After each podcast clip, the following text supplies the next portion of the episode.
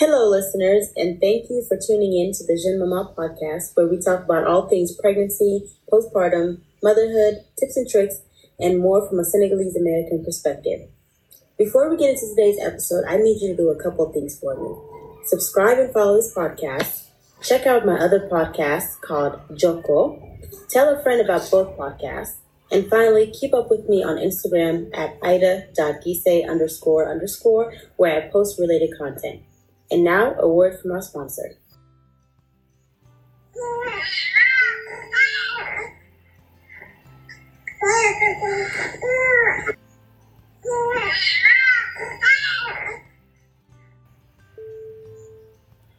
Now, before I start rambling, let me just give a disclaimer and say that I am not a doctor or a medical professional.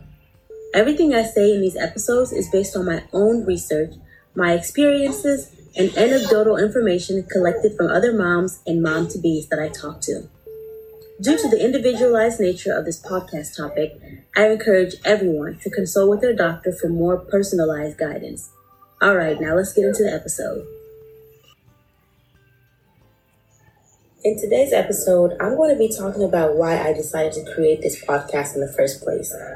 I mentioned the primary reason in a video I posted on my Instagram recently, and it's this. There's a gap in the Senegalese culture when it comes to information sharing, particularly around pregnancy and all that it comes with. So, to combat that, I decided to create this podcast to share my experience, chat with other moms, share resources that I found to be helpful, and really have you guys go on this journey with me.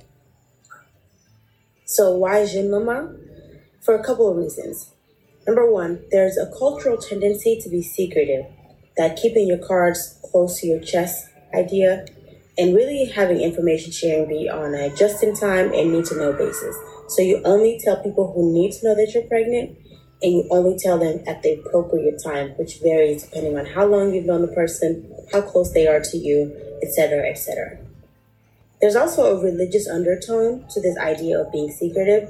So being mindful of the evil eye, not counting your eggs before they hatch, which are all valid reasons, but we really need to parse through the information and share what's relevant to help others who may be going through the same things as we are, or at least hope to one day. Another reason that I wanted to start this podcast is because for me, sisterhood is very important. I have learned so much from the sisters that I've met on Instagram some I've never even seen face to face, but we've grown grown very close together over the years. And so, you know, this idea of sisterhood and really sharing information, and we're all going through similar journeys, while they may not be identical because everybody's path is different.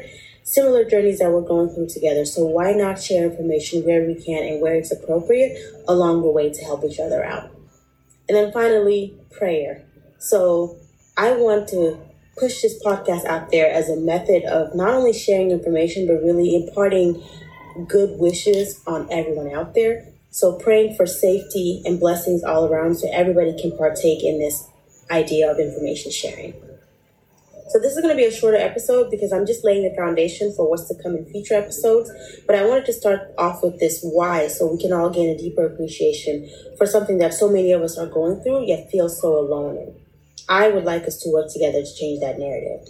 So, with that being said, the plan is to bring you weekly episodes covering a range of topics with occasional guest appearances and, of course, adjustments based on feedback from the most important part of this whole process you, the listener. Now, for this next part, I tapped into that Senegalese sisterhood that I mentioned earlier, and I asked some ladies this question What is something you are curious about and wish there was more information out there when it comes to Senegalese motherhood. And these are some of the responses that I got. Salam. I wish there was more information out there about postpartum depression, which is a very natural thing to go through after pregnancy, and it would be amazing if it came from our community and especially our mothers who are our role models. But I also feel like it is a discussion that is ignored because I have seen many women in our community that have gone through it, and it's not something that we tend to normalize. As a Senegalese mother, I was very much curious about the traditional practices uh, surrounding motherhood in Senegal. Specifically, when I had my babies, I wish there were more information about Dampa, for example. Um, it has numerous benefits for mother and child, and I felt like I wasn't doing things right. Having had my children far away from uh, my family, I missed out on important cultural knowledge. Um, I was very eager to learn more about traditional practices like Dampa. Um, by sharing our knowledge, we can really ensure that future generations of Senegalese mothers and children can benefit from the wisdom of our ancestors. So I wish you know, mothers, aunts, grandmothers will share more information around our traditional cultural practices. I wish I knew a little bit more about postpartum. I didn't get to learn enough about how to take care of my body, what to eat. I I think that's what I really, really wish I had a little bit more um, knowledge about. And also, we don't have that here in New York City. So, how to get the body right and the mind right. I'm very curious about certain Senegalese myths when it comes to pregnancy. For example, pregnant women shouldn't eat this, they should do this, they should drink that, and XYZ. Also, when babies are born, they always seem to have reasons for why the kids come out like that. The example I can think of is when a baby has a full head of hair, they say it's because the mom ate a lot of ice. It feels super random, so I'm just curious where it comes from. Something that I am curious about as a first time mom is how do Senegalese women deal with postpartum depression? Is that something that we believe exists? I was curious about labor and delivery in Dakar. I've heard horrific stories about women in the public and private clinics, but I really want to have my next child in Dakar for two reasons. One, Tengente, and two, familial care. I want us both to have a chance to get the Dampa and for my family to be there. I just need an OBGYN who speaks English and is also a skilled professional. Hi, my name is Amina Njai, and in response to the prompt, um, something that I'm curious about is um, when it comes to Senegalese motherhood, what were what were those you know old um, practices that uh, worked well for mothers? What what are those little hidden gems, hidden secrets? Every family tends to have something that worked really well for them. And maybe that's something that we should all share with one another.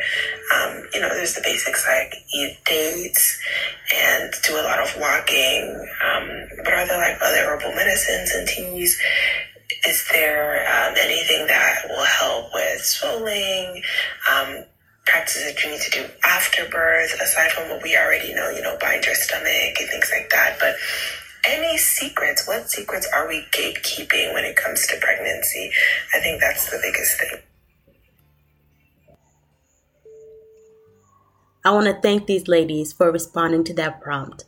I too had some of those same questions and still do. So I'm super excited to be going on this journey with you all and to get some of those questions answered through my experiences, your experiences, and guest appearances as well.